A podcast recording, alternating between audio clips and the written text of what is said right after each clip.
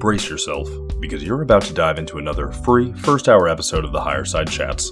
And we just want to let you know that whether you're looking for a companion through your paranoid insomnia, entertaining yourself through one of life's mundane activities, or trying to ward off the internal screams of all those sad, smothered souls around the office, THC is here. And you should know that every episode of the Higher Side Chats has an entire second hour for Plus members.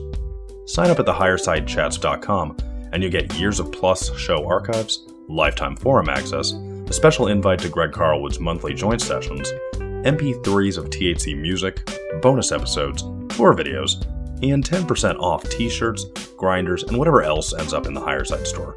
It's $8 a month that you won't miss, so become a Plus member and treat yourself in these troubled times. Always action packed and commercial free, which means you'll unfortunately never hear my voice again.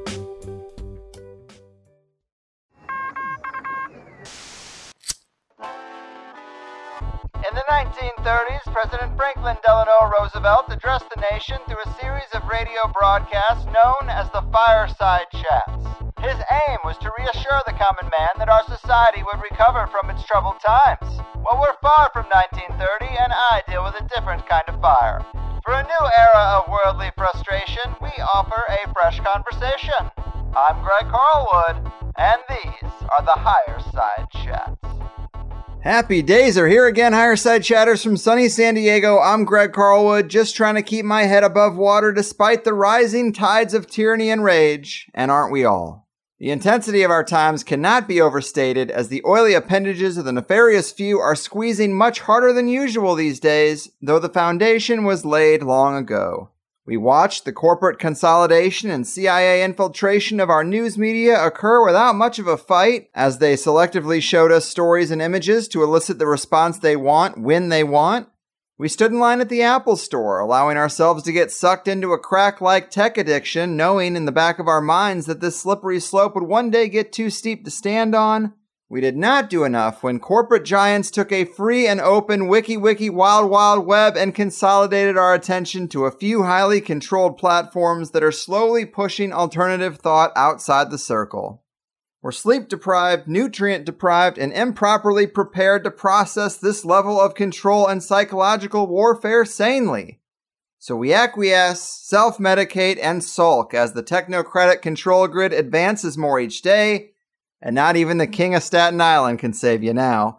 But maybe it's not too late to go back and honestly assess how we got here. Maybe we can take a deeper look at the handful of people driving the big machine with their so called philanthropic foundations and psychopathic philosophies, and help enough of us to see through the spell that we can course correct.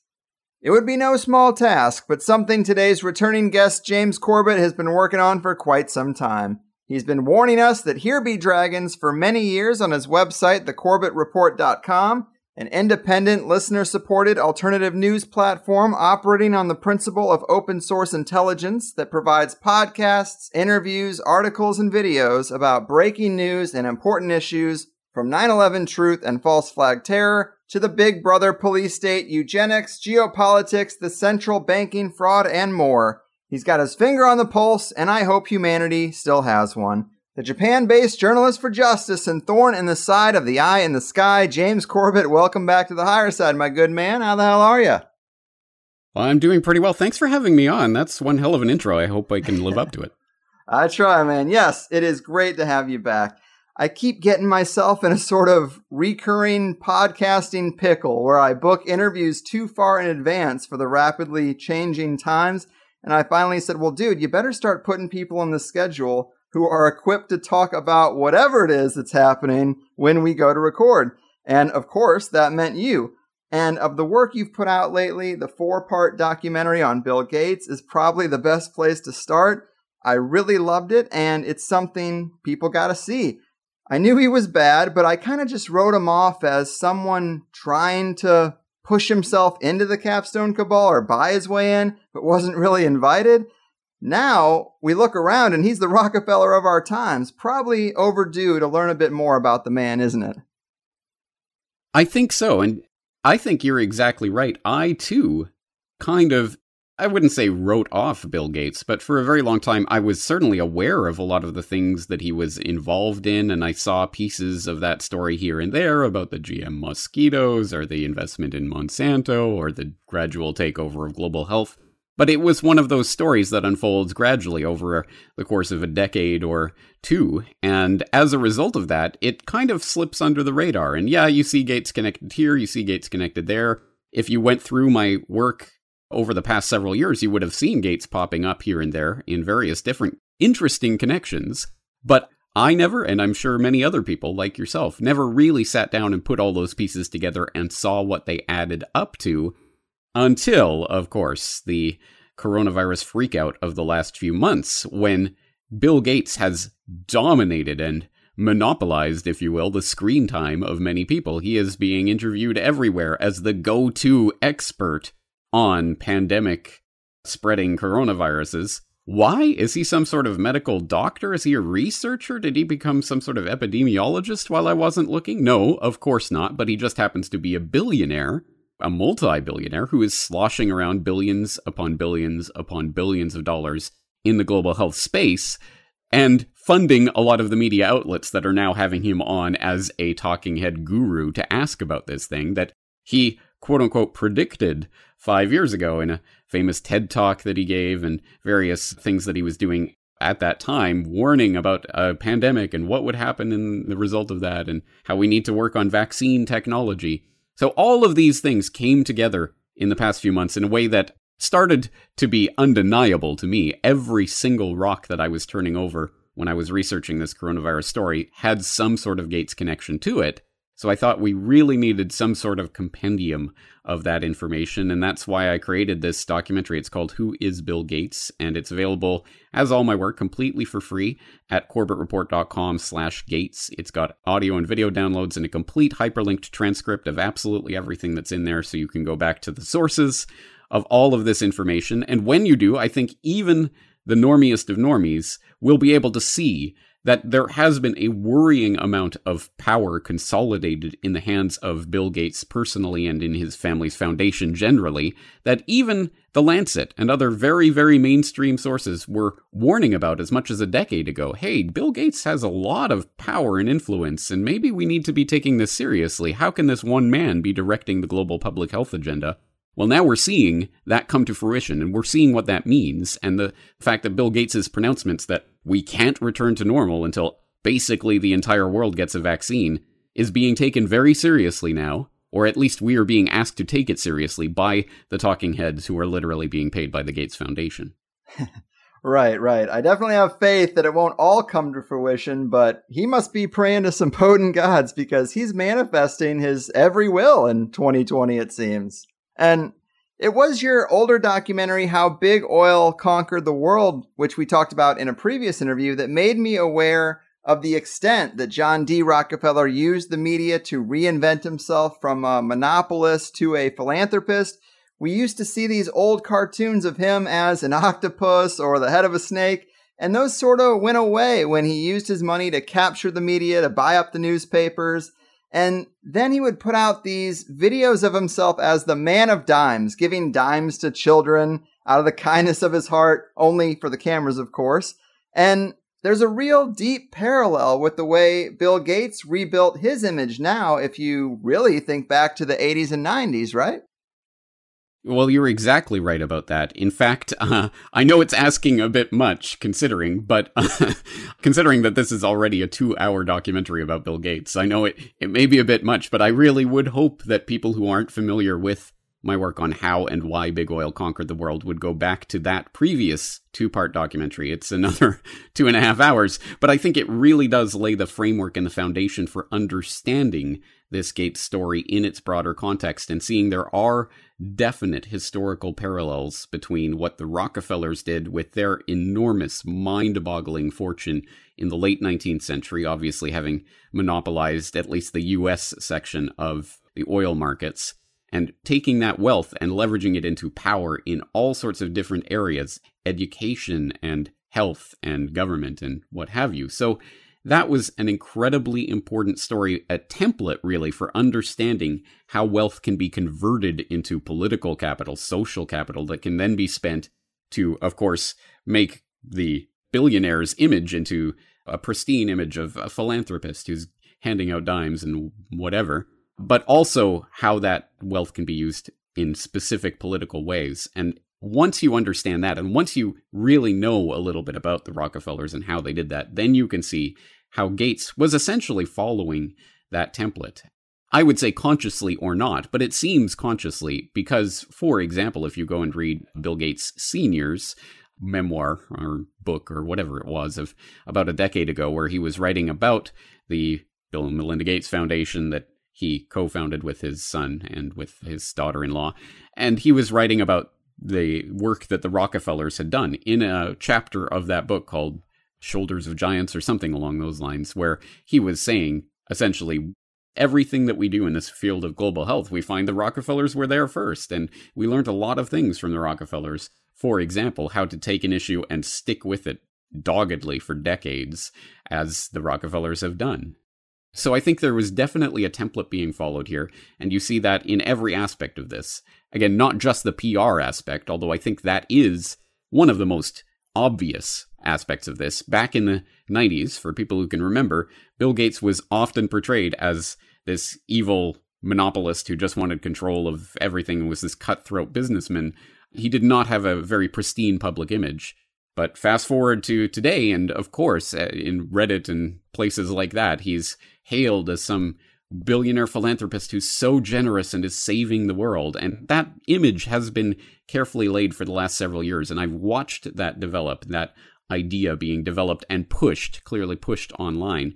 And this, I think, is what it's been culminating towards the idea that he's going to be some sort of savior that we can all look to in a time of crisis like this.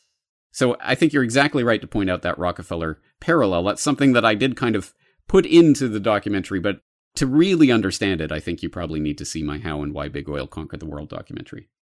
Indeed. And I went looking for some answers on this because I was kind of surprised by the similarity with the two different templates. Of course, the philanthropy thing is there, but they even go into the same sectors education, you know, dumbing that down, uh, going into medicine, and just the way they do the media capture to reinvent their image. And I thought that was really weird. And I ended up being pretty shocked to learn that one of the original founders of the Rockefeller Foundation, well, there were three people John D. Rockefeller, John D. Rockefeller Jr., and their principal oil and gas business and philanthropic advisor, Frederick Taylor Gates. And I looked a little bit deeper, and there doesn't seem to be a family connection that I could find, but something tells me that that can't be a coincidence. It certainly does seem uh, a, a, bit amazing, doesn't it? Uh, and that was that was absolutely something that I've been looking into. I've been researching the Rockefellers for over a decade now, so I've certainly come across that name before, and that was uh, obviously my first thought as well. That can't be Gates, Gates, can it? And uh, I've never been able to to dig up a proof of any sort of uh, uh, connection, ancestral connection there. In fact, that was specifically uh, denied by Gates Sr. in that memoir that I was just uh, talking about that I do cite in my documentary. He specifically says there was, he was surprised when he was researching about the Rockefellers to find there was a Gates uh, that was advising them on their philanthropic endeavors, but he was no relation to us. So that's specifically denied. I've never f- found any proof that he is actually part of the Gates Gates family, but if anyone has any info on that, of course, I'm always interested in hearing it. Yes, it's very odd, very odd. Another thing I hadn't really totally worked out when it comes to his family and just how he built Microsoft and how he broke away from the pack in those early days. It's very telling when you really get into it. But these tech stories always seem to be full of theft and shady practices. Steve Jobs marginalized Wozniak. Mark Zuckerberg did a similar thing when it comes to Facebook. But talk to us about how Bill Gates made his first millions because we have this idea that they were slaving away in the garage, sleeping on couches, drinking Mountain Dew, trying to make this thing pop. But that's not really the case, is it? Well, no, it is not. And there's a few different ways that we could address that question. One of which is just as Steve Jobs had his Wozniak, who was the real brains that made Apple function, essentially. So, too, could you argue that Bill Gates had his partner, Paul Allen, who was definitely has not really received his due as one of the co founders of Microsoft and someone who is absolutely essential to contributing the code to the original Microsoft product, which was a version of basic programming language for, I believe, the Altair. That was where Microsoft cut its teeth and got its real start. And that was developed by Paul Allen. So, as the co founder of Microsoft, who eventually got muscled out essentially by Gates and by Steve Ballmer, who Gates brought in as his Harvard buddy. There's some details on that in Paul Allen's memoirs that he wrote a few years before his death. But more to the point, yeah, the question of how Microsoft really took off and become Microsoft is a really interesting story. And some of this is common knowledge, at least in computer historian geek circles, but perhaps not amongst the general population, that Microsoft really got its big break when IBM, IBM of all companies, came knocking on Bill Gates' door, which is particularly surprising, especially for people growing up today who might not realize IBM was computers essentially back in that time frame of the 1970s. I mean, when you thought of com- computer companies, there was nothing bigger than IBM. They were the monolith. They were absolutely the biggest company. But they were not at the cutting edge of the personal computer revolution that was taking place. And at least the story is IBM was scrambling and trying to play catch up. And so when they finally decided to create their own personal computer, then they had to go and scramble and get all of the various different parts for the computer, essentially, and all of the different things that would make it function. And one of the things that they did was they turned to Bill Gates of Microsoft in Albuquerque for his expertise on basic, I guess. And that's the story. And it's often left there that, well, IBM came knocking on the door and they asked for a number of things. One of the things they were going to need was an operating system.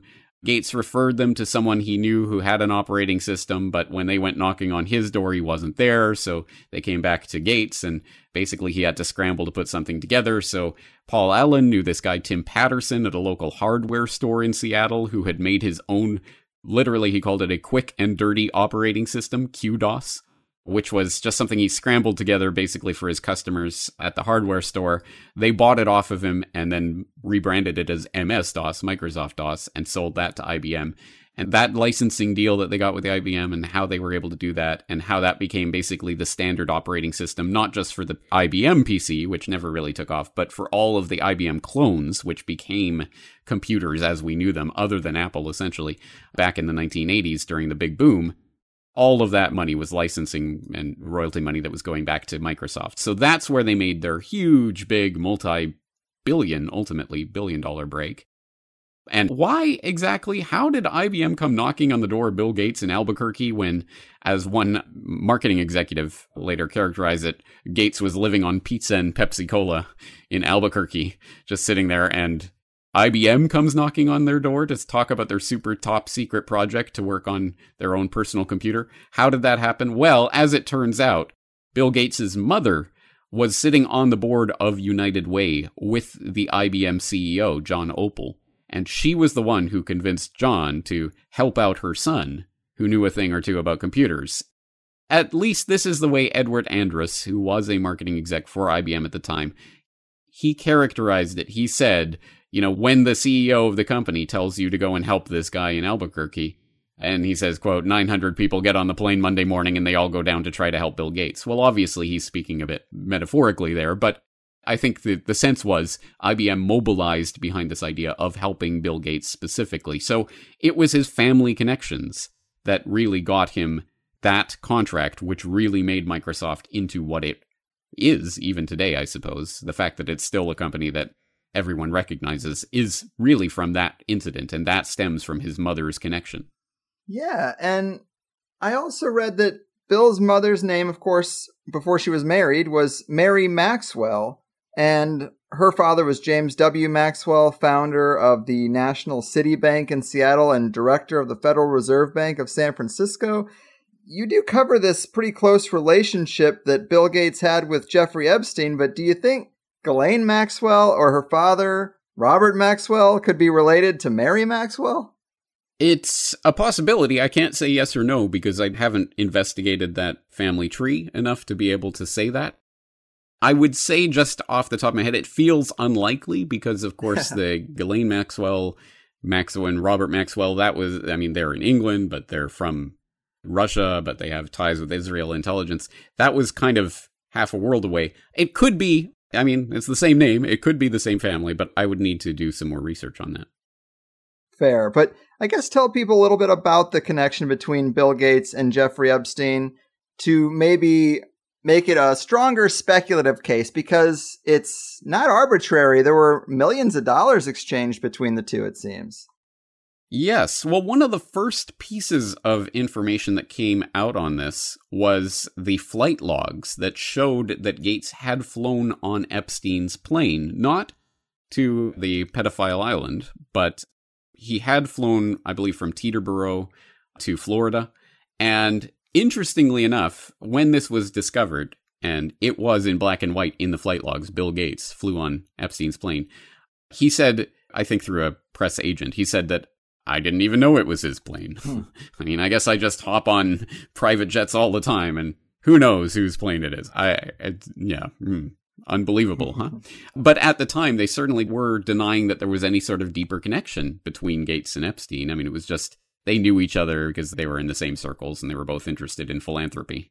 Right, because that's what Epstein was known for. But there was a lot of denial going on, which was then contradicted by, of all institutions, the New York Times which talked about the fact that there were, in fact, multiple meetings between Gates and Epstein that had taken place. They even had one photograph from, I believe, a 2013 meeting. I'm not sure. I'll have to double check that. But they have a photograph from one of the meetings where Gates is standing there with Epstein.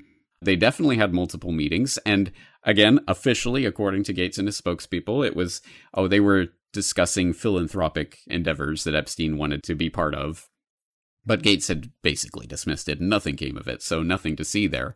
Except then that was contradicted by emails that surfaced in the controversy that was surrounding the MIT Media Lab, which people might know the director of that MIT Media Lab, Joi Ito, had to resign in disgrace after it was revealed that he had been taking donations from Jeffrey Epstein after the point where Epstein had been convicted of soliciting underage prostitute was what he was ultimately convicted of, but really, I mean, everything that came out in the trial was that he was running a child sex trafficking ring. So after the point where that was established, Ito had been accepting Epstein's donations, but agreeing to make them anonymous so that they could basically whitewash it because MIT didn't want any connection, or at least on the record connection with that. One of the things that came out during that was an email showing that Joi Ito had informed his staff of a $2 million donation to the lab in 2014 that he said in that email, quote, was a gift from Bill Gates directed by Jeffrey Epstein.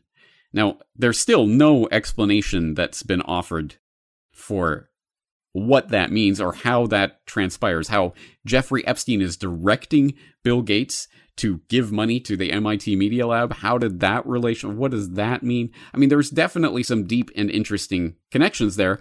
And in fact, people who have been following Whitney Webb and her work, first at Mint Press News, now she's at The Last American Vagabond, she has uncovered information that shows even as far back as the 1990s, before Epstein was even, anyone even really knew who Epstein was, there was some sort of business relationship at that time between Epstein and Gates.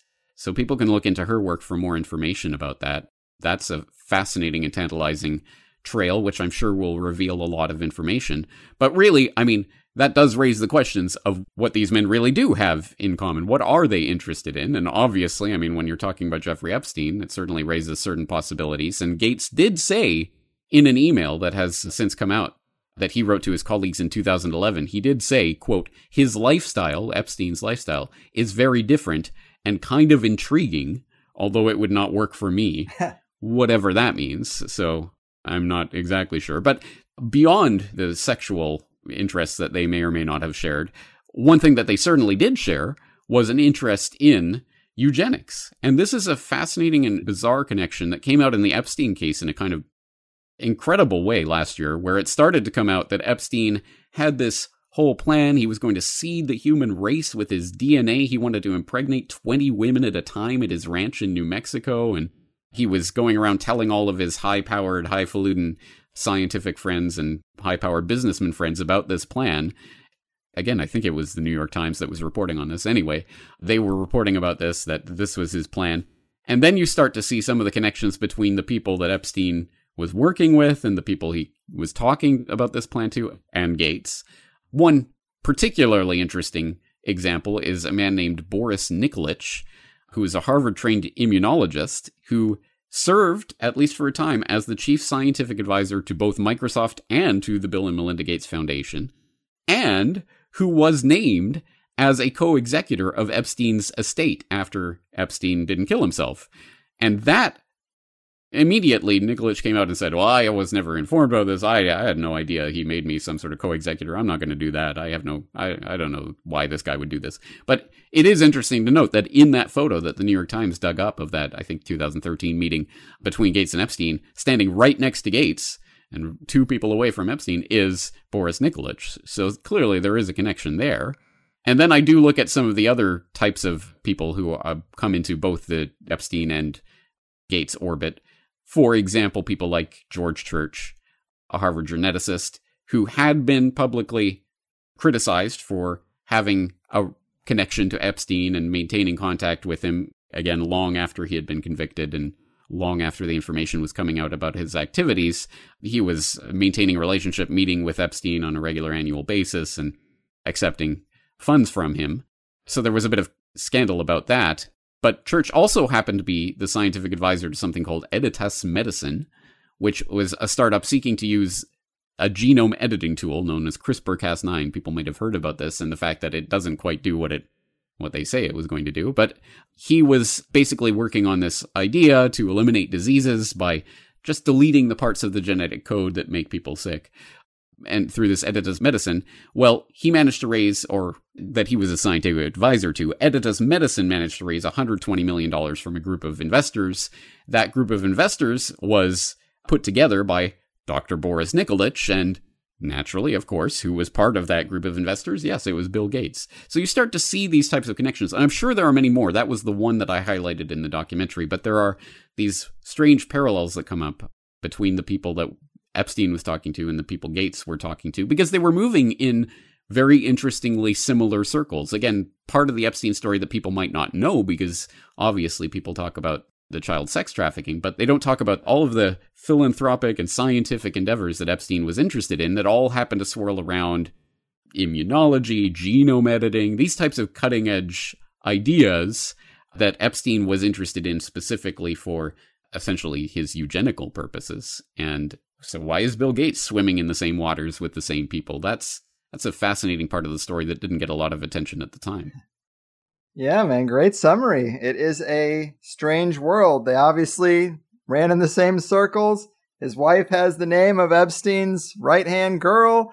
There's a Gates founding member, the only one not named Rockefeller in the Rockefeller Foundation. I don't know. It's all too much for me, man. But the Gates family context and background was really insightful. I mentioned earlier that I'd always thought he was outside the circle trying to buy his way in or something, but it seems like one way or another he was there all along. And we've both been talking about Bill Gates' plans and investments for years, both in vaccines and in digitizing schooling. And I used to think, well, that's all over there. I know what I need to know about vaccines, and it's too lofty of a goal to think school can really be digitized. And then all of a sudden, 2020, the pandemic has made this inescapable. Now we have talk of mandatory vaccines and decrees about how schooling will permanently change to be based on your home computer. It's like we're in a full court press, but this isn't a happy accident for old Bill. As the film notes, the Gates Foundation had money in nearly every aspect of global public health leading up to this, and obviously still does. And when it comes to current events specifically, there were two groups responsible for the panic that justified the lockdowns. Number one, the Imperial College COVID 19 research team and their infection model, which we should note Bill Gates gave 79 million to them this year alone, and in 2017 gave them 279 million for quote collecting data and creating models. Well, surprise, surprise. And then Number two, the Institute of Health Metrics and Evaluation, based in Gates' home state of Washington, which I'm sure is no coincidence, but these two organizations, it seems like maybe they had a financial incentive to create the problem for Bill Gates' solution, no? It certainly does appear that way, doesn't it? And in fact, those are just two examples of this, but you'd be hard pressed to find any of the major institutions that are involved in this pandemic in any sense that don't have any connection to Gates. I mean, whatever you're looking at, the Johns Hopkins Center or or the World Economic Forum, which has become a bizarrely important player in all of this that helped co-host Event 201 planning out essentially on spreading novel coronavirus right before that actually supposedly really happened and all of that craziness. Again, every single time you turn, there is direct connection of some sort with the Gates Foundation. And in the case of Imperial College and the IHME, as you point out, a direct monetary connection with Gates literally providing grants. Now, again, I mean, you look at the Imperial College grant, the $79 million that was given just a couple of months ago, but that was, at least according to the grant database on gatesfoundation.org, that was to develop a new tool for malaria control and elimination in sub Saharan Africa. So, nothing whatsoever to do with jiggery models, right? I mean, there's no way that the Imperial College London COVID 19 response team would in any way be influenced by the fact that Imperial College had received $79 million for quote unquote malaria control in sub Saharan Africa at the exact same time as they're coming out with their model, which then is used as the model, the prediction, the scary prediction that both the US and UK and other governments around the world used as the reason why we needed to shut down the entire global economy. Again, there's never going to be that signed on the bottom line here, we'll give you this money if you fudge the model this way or that. But that's, I mean, one can draw inferences, and that's an obvious inference to make. Again, that's actually just one grant that was in March of 2020. Over the years, it's added up into the hundreds of millions of dollars that the Gates Foundation has given to the Imperial College. But in one grant payment in March of this year, it was $79 million. So again, there are direct uh, ties here, direct conflicts of interest, one would say, or at, at any rate, direct reasons why we should be skeptical of this network that is formed essentially from Gates' money. The Gates Foundation is like the spider at the center of the web, and their grant foundations are the different threads of that web that tie all of these organizations together. So when you see all of these different organizations essentially on the same page, screaming that we need to shut down the world economy, at the very least, I think would be prudent to ask, well, what does this Gates money have to do with this? And is the Gates Foundation setting the agenda here? And again, you don't have to go out on a limb about that. As I noted, even The Lancet was saying back in 2009 that essentially, you know, the entire field of global public health is being increasingly bought out by the Gates Foundation, meaning that all of this is being driven by the interests and passions of the Gates family, maybe that's not a good way to structure the global health industry as it i mean industry might be the right word for it because of course it's so intimately tied into the big pharma and specifically the vaccine manufacturers which again we could go into that and how literally gates has a economic tie to the big pharma vaccine manufacturers through something like Gavi, which was co founded by the Gates Foundation. It's called Gavi, the Vaccine Alliance. And it is an organization that specifically sets out to create, quote unquote, healthy markets for vaccines and other immunization products. And so, over the course of the past decade, when the Gates Foundation has so generously committed over $10 billion in funds to various vaccination projects around the world, well, they are doing so specifically in an organization with direct ties to big pharma vaccine manufacturers to create healthy markets for those manufacturers. How is this particular I I don't think this is simply an economic thing. I don't think this is just a money-making operation. I think there's much deeper, much more important reasons that this is being done. But that is the simplest, most straightforward, most documentable part of all of this and the type of thing that you would think in any other context a real press, a real watchdog press would bring to the fore. Hey, there are direct conflicts of interest here. The vaccine manufacturers are the ones tied through the Gates Foundation into this agenda for creating markets for their vaccines. And here's the Gates Foundation funding all of this essentially PR for the vaccine industry and going around saying everyone's going to have to be vaccinated. There's a direct conflict of interest here. It's easy to spot. But of course, that isn't happening. And why not? Because, oh, the Gates Foundation is also sponsoring the global health coverage of all of these different organizations like ABC News, like NPR, like PBS, like all of these different things. It really is just this incredibly tangled web that no one seems interested in unraveling, at least in the mainstream media space. And I think, obviously, your listeners know why that is. But I think it is important to point this out. This is not just well, duh, obviously, because there are many people out there who do not understand at least this level of the deception. And that's specifically why I ordered the documentary the way that I did, with the first part being about the Gates Foundation takeover of global health and their incredible money basically buying out the global health industry, is because that is the type of information A, it's completely documentable, B, completely undeniable, and C, even the normiest of normies should be able to at least see the obvious economic conflicts of interest that are at play here before they get exposed to the deeper stuff about eugenics and the end goal of all of this. Right, right. And I just love that documentary. It's so telling to see the press coverage that he's gotten back to back to back. Clearly, it's very one-sided and pro and a little bit gross in its uh its cringiness and the way it clearly it seems forced. And obviously when you know how much money he's putting into the creation of his image in the media it's just clear as day what's going on there. And you mentioned the reasons this is all happening the deeper reasons and i want to get into that. What drives bill gates? I mean you said he was a eugenicist and i get that. Is it enough to say that he's a eugenicist? Because it just seems like he's driven by something else. I mean, if you have this kind of money and you hate people, then don't engage with them all day, every day. You don't have to go visit children's hospitals and stand there and cut the ribbons and do uncomfortable interviews for 60 minutes. Put your mind to something else or retire. But this is like a spiritual mission or something. Is he some part of a strange occult order that we don't know about? Because this level of commitment is just insane. It's illogical.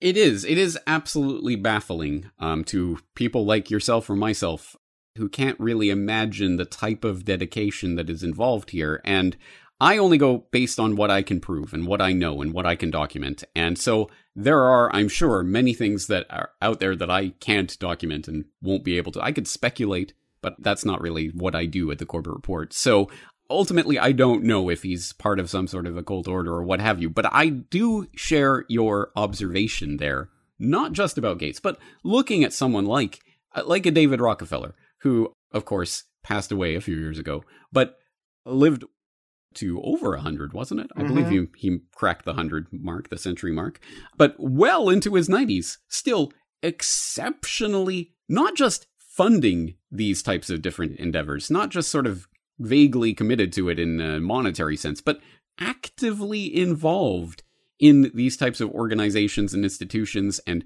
out there trying to press and make sure that his various agendas come to fruition. That is an, a remarkable level of commitment to someone who, again, was born into the lap of luxury, never for a moment in his entire life, ever for one second, had to worry about a job or a career or making money. I mean, that that's absolutely did not factor into the equation of someone like a David Rockefeller, but yet a remarkably driven person who was hands-on dedicated to making sure that this great work comes to fruition. Clearly, there is something very, very deep seated here. And again, I only go based on what I can document and prove, and I point again and again to eugenics because it's the kind of it's the ideology. And i think it really is just a fig leaf. It's just something that is a justification for what these people are doing that gives it some sort of pseudo-scientific gloss. But essentially we are superior to you. We deserve to rule over you. We deserve to choose who breeds who doesn't what happens what doesn't in the future. We are the ones. We are the rulers. And ultimately i think it's no different than back in the day, back when there was a divine right of kings. We are fit to rule over you because God himself has appointed our family to rule over you. It's essentially the same thing, and it's based on, I think, about as much reality, which is to say none. I mean, it's just something picked out of thin air as a justification. But it is that sort of identifiable thread, and again, ties directly back into this story with, for example, the Rockefeller family having been absolutely driven the eugenics agenda forward, certainly documentably in this first half of the 20th century. They were there at every step funding American eugenics and German eugenics and everywhere around the globe, bringing that to fruition. So I think that's the kind of thing you can point to and you can see, okay, definitely they're involved here. And this is something that motivates them, at least in terms of being the fig leaf they can put over it. Now, is there some sort of deeper religious, spiritual thing that they're trying to bring in? Whatever, open the dimension for spiritual entities. Again, yeah. I don't know. I'm sure there are many things in this universe that go well beyond my understanding or even imagination. But I'm just pointing at what I can see. And the eugenics story is one that I can see and I can point to and I can name names and I can prove documents and here's this payment that went here and here's what they're doing here. And that's, again, I think it's a way that people can grasp the seeming paradox. Well, here's this vastly, incredibly, unimaginably wealthy person, the person that we are told, of course, fraudulently, but anyway, we're told is the second most the richest person on the planet right now, Bill Gates, who, by the way, as I point out repeatedly in the documentary and will continue to point out, despite the fact he's so generous and he's giving away all his wealth, his net worth has doubled in the past decade. Riddle me that. How does his net worth double if he's being so generous and he's giving away everything? hmm, I wonder how that works. But how does this person who's so wealthy and so obviously powerful and able to bring uh, agendas to fruition, and he has stated time and again that population and too many people it's one of his big concerns, and it's something that's really motivated him. In fact, in that very revealing interview that he did back in 2002 or 2003, where he admitted that his father was the head of Planned Parenthood. He was talking to Bill Moyers in a conversation that's mostly been scrubbed from the internet. You can find the transcript. You can find that tiny little clip, an edited clip of him talking about that, but you can't find the full interview anymore. But he did talk about that and how he's motivated by issues related to population. Why is this? What what is that motivation? And I think it's in eugenics that we start to tie those pieces together. It's because essentially the control over who breeds and who doesn't is the real control over the future of humanity. And ultimately, this ties into the transhumanist trends and the technocratic trends. Again, I think people who have seen Why Big Oil Conquered the World will have a better understanding. That hour and a half documentary, Why Big Oil Conquered the World, really goes through the 19th, early 20th century version of eugenics, which was specifically about sterilizing the poor and the, the mentally feeble and whatever other terms they slapped on people they didn't like. The middle part of the 20th century and late part of the 20th century was more about population, population control, and environmentalism. And as that moves into the 21st century, it's more about technocratic control and transhumanism. And we're going to basically move to this wonderful world where we're all going to merge with machines. Well, maybe not all of us, but the ones who are rich and wealthy and deserve to merge with machines are going to merge with machines and live forever. And that will be the future of humanity. I mean, this is truly for the future of the human species. So there's really nothing that could be more important than this. And I think that's at least part of the answer to why these people are so hands on committed to making sure their vision comes to reality. Right. Fair enough. And you make a lot of great points. Of course, yeah, it's not charity when your foundation goes from 50 billion to 100 billion in a decade. We can't really call that charity uh, in the conventional sense. And Right. Can... And not his foundation, but his personal network. Oh, his geez. foundation has, I think, 40, 48 billion or something, but Bill Gates' personal net worth is 100 billion. Jesus. Man, well, that's crazy. And of course, we can leave the wild speculation to me. I love how you just stick to the facts, but when I think about the stuff you laid out there, I wonder if they're even human. But it is an amazing documentary that you have on Bill Gates, contains a lot of good info, but I wanted to switch gears a little bit while we're still in the first hour and ask you about what's going on in Seattle and Minneapolis. Protesters in Seattle have sectioned off an autonomous zone and police are not allowed to enter. Minneapolis's city council tried to dismantle the police department until it read the charter that said it's not allowed to. There have been shootings in both places in just the last day or two from when we're recording. And now I'm hearing about this new idea in police departments that's spreading about calling in sick together, the blue flu, as they're saying. I think it's actually in its third day in Atlanta. But the cops are overworked right now. They're not respected. And they feel like if you want to fend for yourselves, have at it. And I understand that sentiment. But I'm just curious to get your thoughts on all this because, as much as I respect your work, if you remember, our biggest disagreement in the past has been about how realistic an anarchist system would be. I would demilitarize the police and radically restructure their job description, but I'd probably stop short of sending them all home. I would just like to know how you're processing all this and what you would like to see happen or what you expect this to be about. Well, there's so much to talk about there. I can't really speak to the specific domestic issues of internal American politics. As a Canadian in Japan, it's not my place and not my concern per se. Um, but I do think that there is something obviously about this idea of actually, interestingly enough, not disband the police, not abolish the police, defund the police, which puts it in a very specific context, which, to my mind, brings in the specter of federal funding for policing. And of course, that already exists to a large extent through the kind of carrots and sticks that are used at the federal level through the Department of Homeland Security, for example, in order to militarize the police.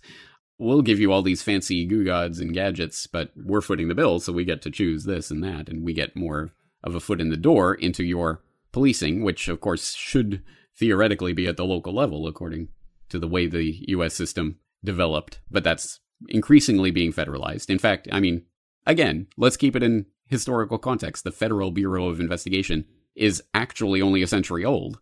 There was no federal police force of any sort before that point. So the majority of American history has not had any sort of federal policing, but that's obviously something that's changed in the public consciousness over the past century.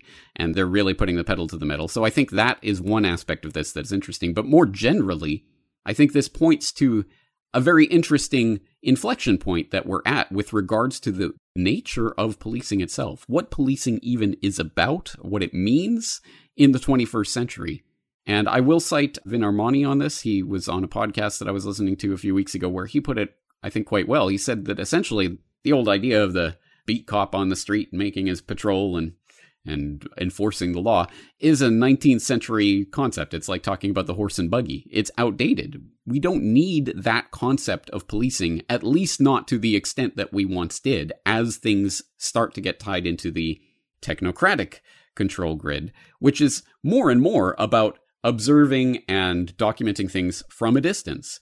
Everything that you do, everywhere that you go, is being tracked and surveilled and databased through the little slave devices that we all carry around in our pockets that are tracking everything we do. And oh, by the way, now we've got contact tracing. So now we not only can do this and not only are doing this, but now we can tell you that we're doing this and no one's going to put up a fight because you're not one of these crazy COVID deniers, are you?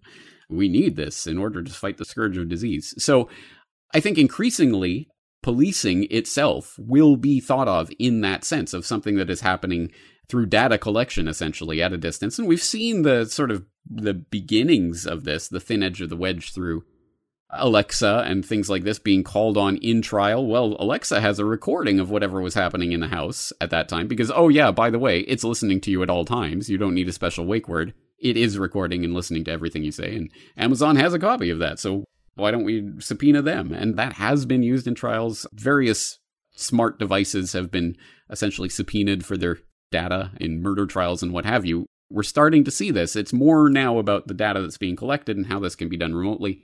And then on top of that, we're also seeing not just the drones, which are now being openly used for policing and being introduced to the public. Hey, look, we found people lounging in this park when they weren't supposed to be because of this drone footage that we got. So drones, yay, they're going to help save the day.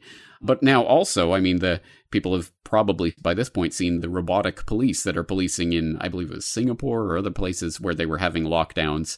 And there's robotic things that are rolling around basically telling people by loudspeaker, you know, you can't go here, you're not allowed in entry into this area.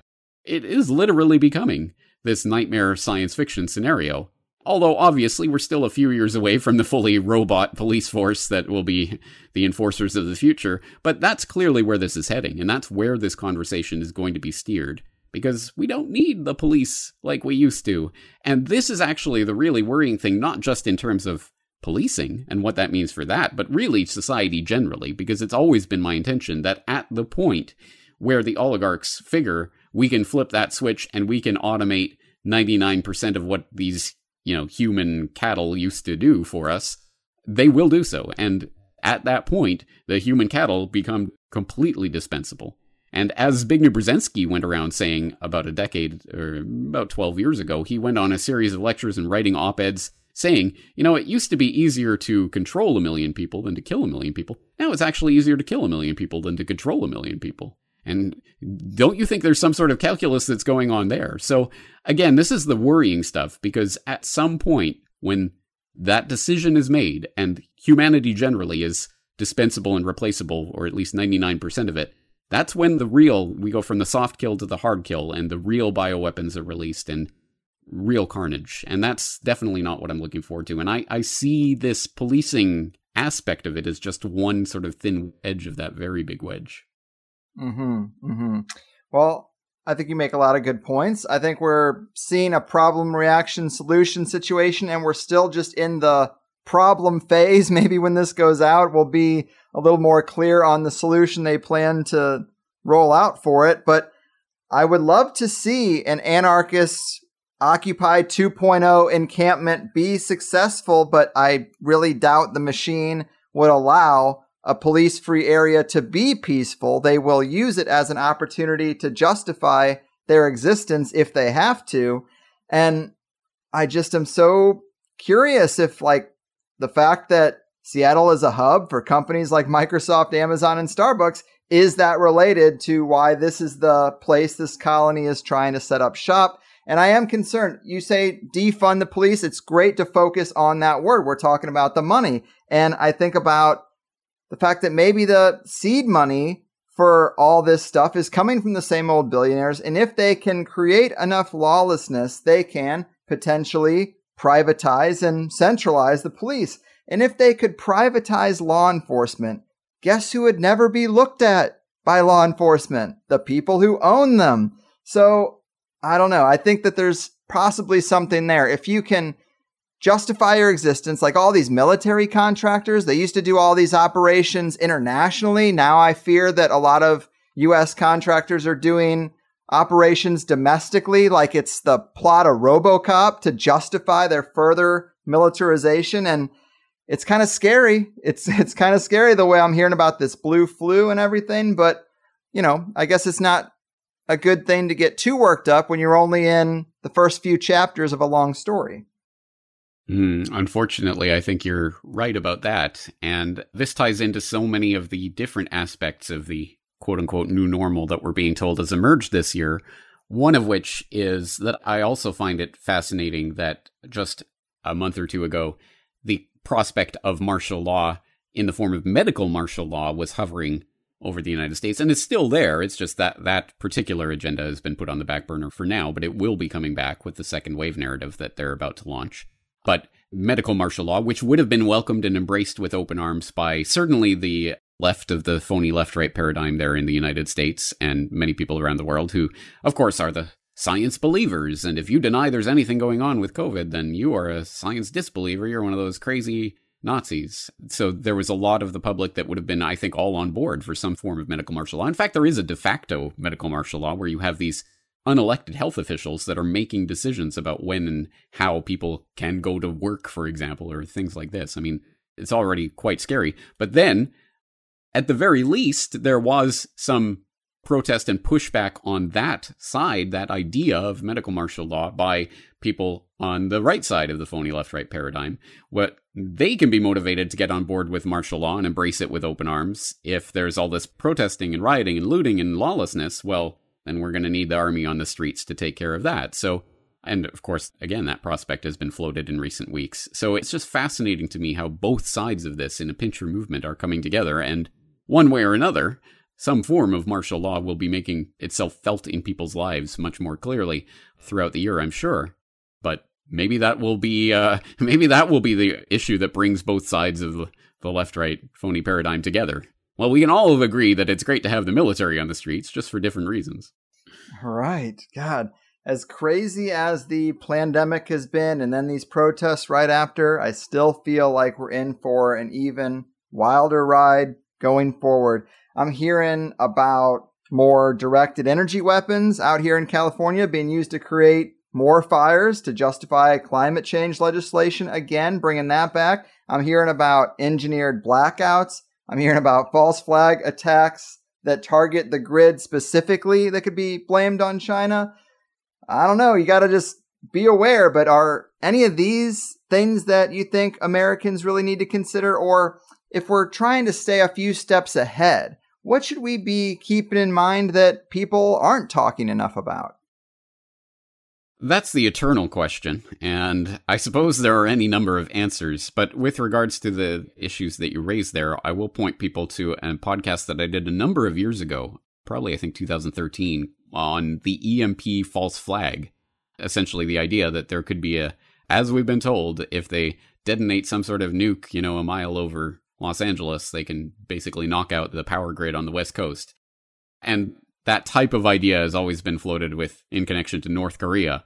You know, they don't need fancy missile technology to be able to deliver a nuke all the way. They just, you know, have a, some sort of submarine or other way of delivering it over to the West Coast and setting it off in the atmosphere, and that'll create widespread carnage. So that idea has been around for a while, and I think that is a possible false flag that is in the tool of the the would be oligarchs. So I mean, should people be prepared for that? Generally speaking, yeah, I guess so. But again, there are so many different things that could be pulled, including as unfortunately, this the times we're living through brings up the specter of, as I said earlier, going from soft kill to hard kill with the release of real deadly bioweapons that really are in the labs, that they really can release and really do incredible damage. And imagine if it's the second wave or the third wave or the fourth wave or whatever of coronavirus, once people stop trusting these health experts who are telling them to stay indoors and, and batten down the hatches, well, at some point they release the real bioweapon that really starts killing people en masse. And hey, look, all you crazy people who questioned what we were saying, either you died or you caused people to die. So now we're going to completely control everything. Again, there's so many different ways that this can go that unfortunately one can almost get caught up in trying to think like the would be controllers themselves and seeing, well, well, they could do this and they could do this. But doesn't that distract us from the real issues of how we get off of their system altogether, which I think should be the goal? Yes, true. I am definitely guilty of that. And I've had that thought too that if you cry wolf enough times and then you do release something and you wipe out the people who are playing fast and loose with the rules, now the only people you have left are the real sheep, the ones who bought it hook, line, and sinker all the way through, kept the masks on, stayed home, and that's the population they want. Or you give people the vaccine, of course, but you make it so that some people can opt out. All the people who opt out, you release whatever bioweapon that the vaccine actually protects people from, so that everyone who gets wiped out are the people who refused to, take the vaccine. Everyone who's left are the people who went and lined up for it. So now you've got this completely gullible population completely in your back pocket. Hmm. Yeah, you are right. There are just so many ways it could go, and obviously we are both strongly against globalization and centralization. But I am curious how you feel that that plays into the protests in their present form in America, because having some figurehead to negotiate with, to make some sort of demands, and then say, all right, everyone, we made a lot of progress today. Let's get back to our lives, and we're going to keep holding their feet to the fire in the future. It just seems like a better approach to this sort of situation. And I hear many different opinions, but what do you think? Outside of the manipulation of these protests, there are a lot of good people taking part in them just because they're sick of everything being so unfair and they're out of a job right now. But when it comes to these genuine protesters and activists out there, do you consider the leaderless movement to be an asset or a liability? I would definitely put it on the asset side of the ledger because leader movements, there are literal tactical manuals about how to undermine leaders or to co opt leaders or to assassinate and get rid of leaders. And Unfortunately, the again the would-be societal controllers have no end of experience in exactly how to do that, and we can think of any number of examples of movements that have grown up and have been derailed in one way or another by taking out the head. That's exactly why. Again, everything that they model is, I think, modeling to us exactly the direction we want to go against. So when they put in the context of everyone has to try to focus on and elect this leader or, or get this person to take your agency away from you and your responsibility away from you, and they'll do it, and then they'll tell you when it's time to go back and continue with the system and when to cooperate or when to get angry. That is abrogating your personal responsibility and also your personal power and putting it in the hands of someone else. My ideal society, and of course we're not there, but my ideal society is one where I don't have to care what some other person wants to negotiate with some other person about some other thing or not, or what kind of terms they want to come to. That's great. You do that. That's great. But I want my relations to be bilateral. I negotiate for me who I am and what I do with my again my time my energy my money my attention and that is the bottom line for me and i don't abrogate that i don't give that power over to anybody else because that is me that is who i am so i am all about leaderless resistance i never ever ever ever wanted or ever put it out there that i'm the leader of some movement and i'm going to tell people how it is or anything along those lines and i i don't follow any movements i'm not following any sort of leader myself and that's because that speaks to who I am and what I am attempting to do with this. And that also speaks to why I, if you want to go and vote and participate in the elections and put your identity in some sort of political figure, well, again, that's your choice. I'm not going to stop you. But I'm not. And no one's going to convince me that that somehow is the way that we can take power away from centralized controllers, is by putting in the hands of other centralized controllers who will be kinder, gentler slave masters.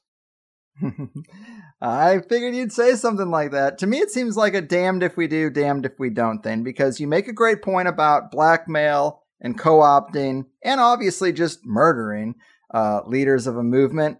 But with so many agent provocateurs and Soros style meddling, it seems way easier to manipulate the perception of a crowd without a leader, the perception from the outside of that crowd. And there's nobody to rally around and say, hey, we come in peace. The looters are not us.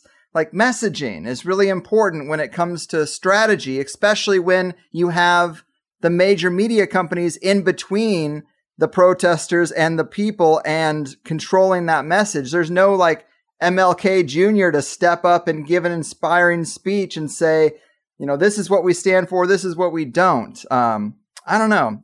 I see both sides. It just seems like uh, lose lose, honestly.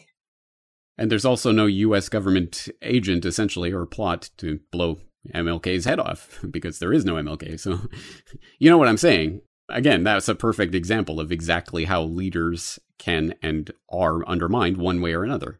They're either compromised or they're taken out, as the FBI, of course, did try to blackmail MLK with recording his dalliances and attempting to uh, say either you kill yourself or release them. And then when he didn't kill himself, well, they killed him for him. And I document that in a documentary I did a couple years ago called The Truth at Last. And people can find that on my site, corbettreport.com slash MLK.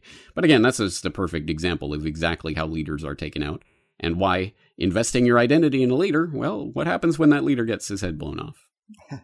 yes, be our own leaders. But it seems like the system has a response for pretty much every situation. But James, this has been as enjoyable as ever.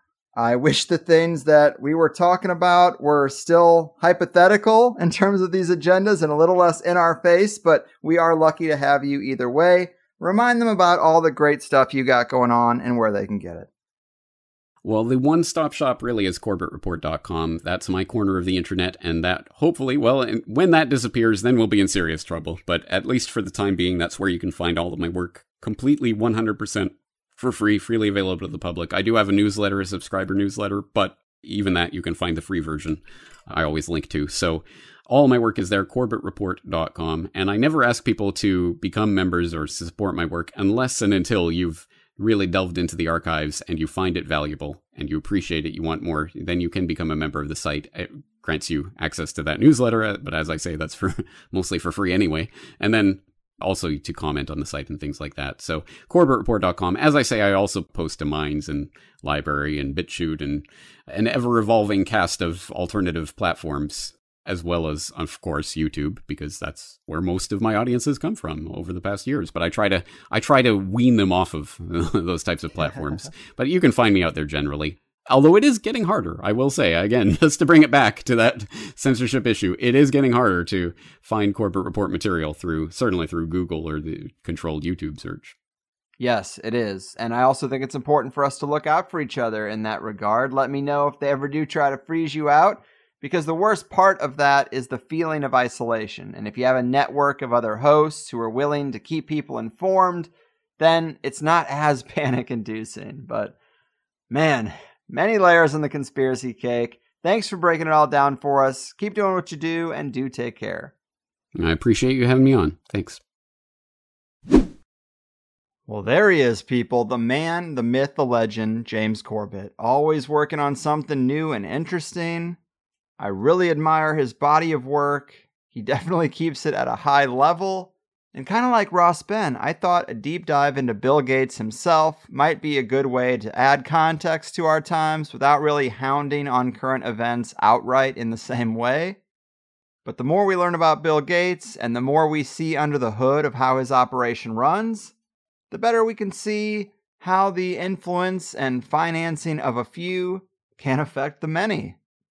I know I went a little hard on the name sinks, but it is pretty odd, right? The only non Rockefeller founder of the Rockefeller Foundation shares the Gates name with one of the very, very, very few people to successfully duplicate and even surpass that philanthropy foundation template. And James detailed some of Gates' dealings with Epstein, whose right hand woman is Ghislaine Maxwell. Her father, Robert Maxwell, is the shady dude who's involved with the PROMIS software scandal. And Gates' mom, Mary Maxwell, is rubbing elbows with IBM and getting them to rally behind her amateur son. I don't know. I'm not just playing six degrees of separation here, because it's not just names, it's software scandals philanthropic foundations wiggling their way into medicine, education, and media. It's a lot. And I'm more inclined to think that the Maxwell operation was a multi generational Israeli operation, and Epstein was just the front man for it. That's why he's dead, and Ghislaine is out there doing whatever the hell she wants. It starts to make me think that the path of what they were doing comes from her or her father and the tentacles that are wrapped around them. But what do I know? I think it's pretty obvious at a minimum that we don't think Epstein was the head of that snake. It's all quite weird. And as for Seattle and police departments, I definitely hear what James is saying. Something like the FBI isn't that old. Sometimes we have concepts in our head and we think, well, we can't change these things. They've always been a part of us and we need them. But I do worry that this retooling of American police departments or having them stand down to anarchist takeovers is a slippery slope. I just look at this and I'm not sure what the game is there exactly, but it does make me a bit nervous. I don't know that we can radically restructure police departments, greatly alter their role in society, retrain them for de escalation tactics, and defund them at the same time. To retool and retrain is probably going to cost something. It just makes me think back to an old interview with Adam Kokesh, prominent libertarian, some would say anarchist. And here's a guy who was in the military, has seen combat, is very comfortable with guns, and is kind of a confrontational personality type. And I don't want to put words in his mouth, but he seems like a guy, if I'm remembering our interview correctly, that would be pro getting rid of police and defending his own property and rights by patrolling his porch with an assault rifle. I'm not that guy, but I do like creative ideas for changing the job description of police officers, having two days of their work week be volunteering and community outreach beyond just law enforcement I kind of like the idea of treating them more like a fire department. We'll call you when there's a problem. We don't need you out patrolling the streets. The fire department doesn't go out there looking for stuff, and no one's complaining about that. I like the idea of having them carry a type of malpractice insurance. If people die in your interactions, then you need to be priced out of being a police officer. Cops who do a good job would keep more of their paycheck because their insurance costs would be low and eventually, those would be the majority of police officers who have a long career in policing. When someone sues a police department for excessive force, that should come out of the general pension fund, not our tax dollars. Incentivize departments to weed out bad officers rather than protect them. I've also heard this concept of an 811 emergency number where we could use the exact same emergency response system we have now, but an 811 call means that you're opting for a non police emergency response. How many accidents happen because 911 was called and you have a problem, but you don't have the option to say, hey, we just need an ambulance or some sort of help that doesn't require anyone armed? probably would have less dogs or people with mental issues shot because of erratic behavior.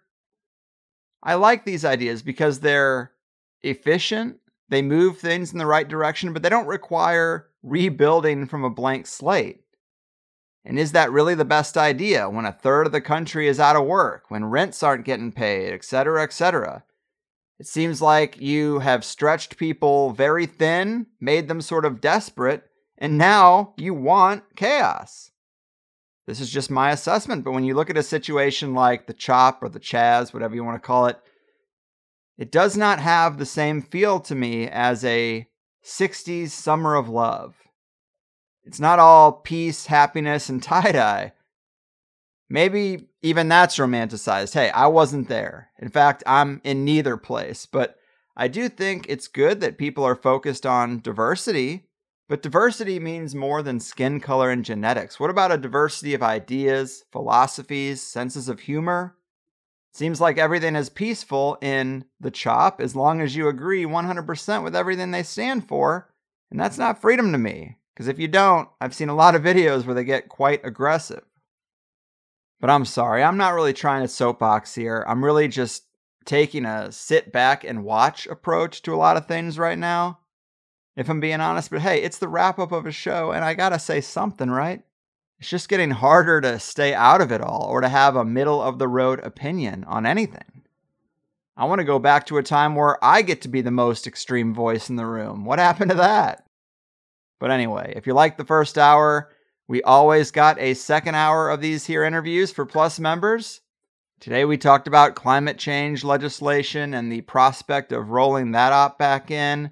Japan's canceled air defense system, internet censorship and monothink, cryptocurrency, biodata collection and the big agenda, the bailout package, and corruption in the financial changes recently, and boycotts and boycotts. All important pieces of the puzzle and potential solutions to our troubles. I hope you consider supporting the show because I built a system where you get a lot more out of it when you do. Also, we are making a change when it comes to the joint sessions.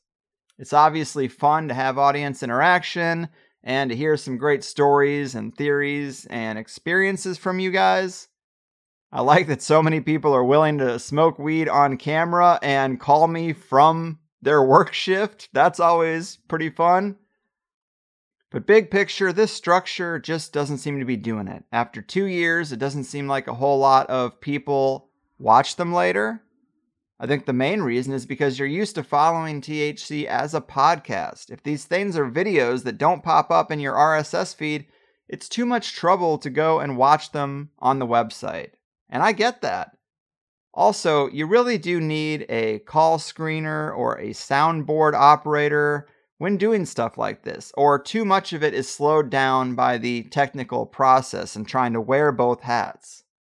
I could also stop paying for Zoom and I can stop relying on YouTube because if YouTube were to pull our channel, that is one aspect that I would lose entirely. Other feedback I've heard is that people have something to say, but they're too nervous to talk on the fly. People can't make it because of life or kids or work, etc. Some people get mad at me that the same callers get through and their call isn't answered. And I think we can fix a lot of these problems by replacing the joint sessions with a Q&A, audience comments, host commentary, sort of sixth podcast just for Plus members that would largely be cobbled together by making a forum thread.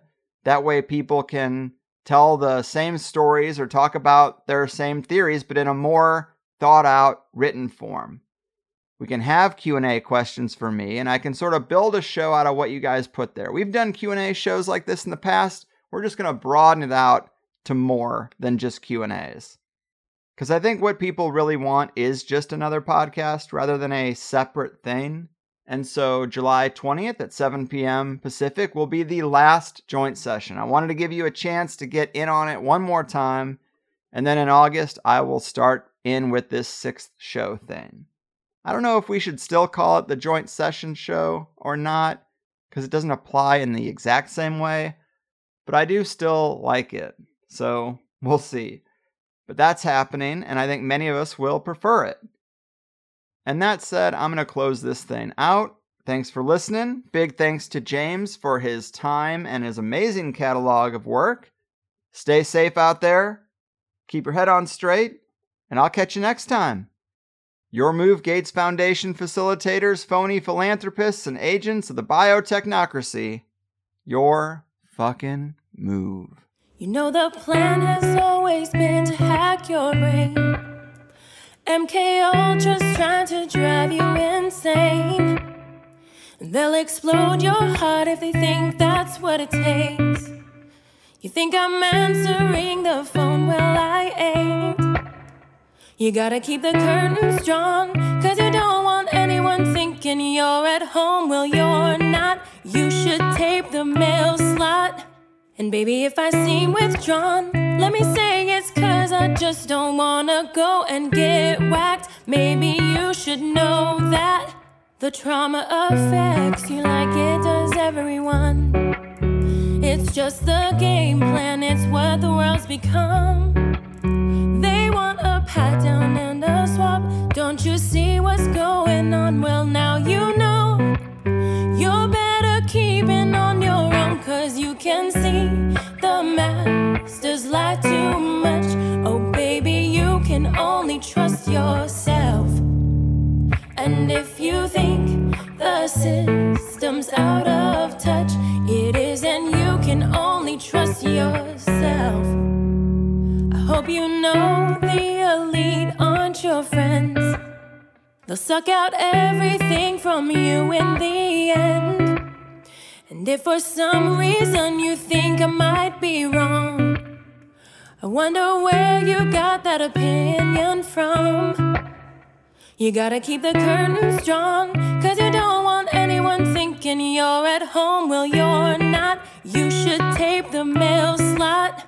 And baby, if I seem withdrawn, let me say it's cause I just don't wanna go and get whacked. Maybe you should know that the trauma affects you like it does everyone. It's just the game plan, it's what the world's become. They want a pat down and a swap. Don't you see what's going on? Well, now you can see the masters lie too much. Oh, baby, you can only trust yourself. And if you think the system's out of touch, it is, and you can only trust yourself.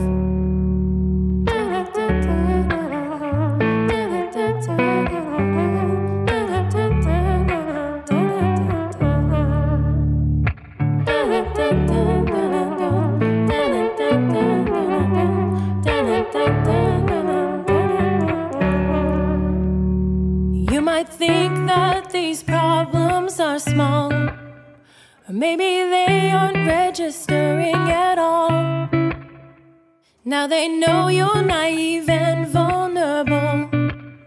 You won't believe all of the stunts that they'll pull. Cause you can see the masters lie too much. Oh, baby, you can only trust yourself. And if you think the system's out of touch, it is, and you can only trust yourself.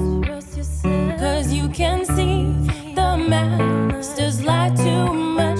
Oh, baby, you can only trust yourself. And if you think the system's out of touch, it is, and you can only trust yourself.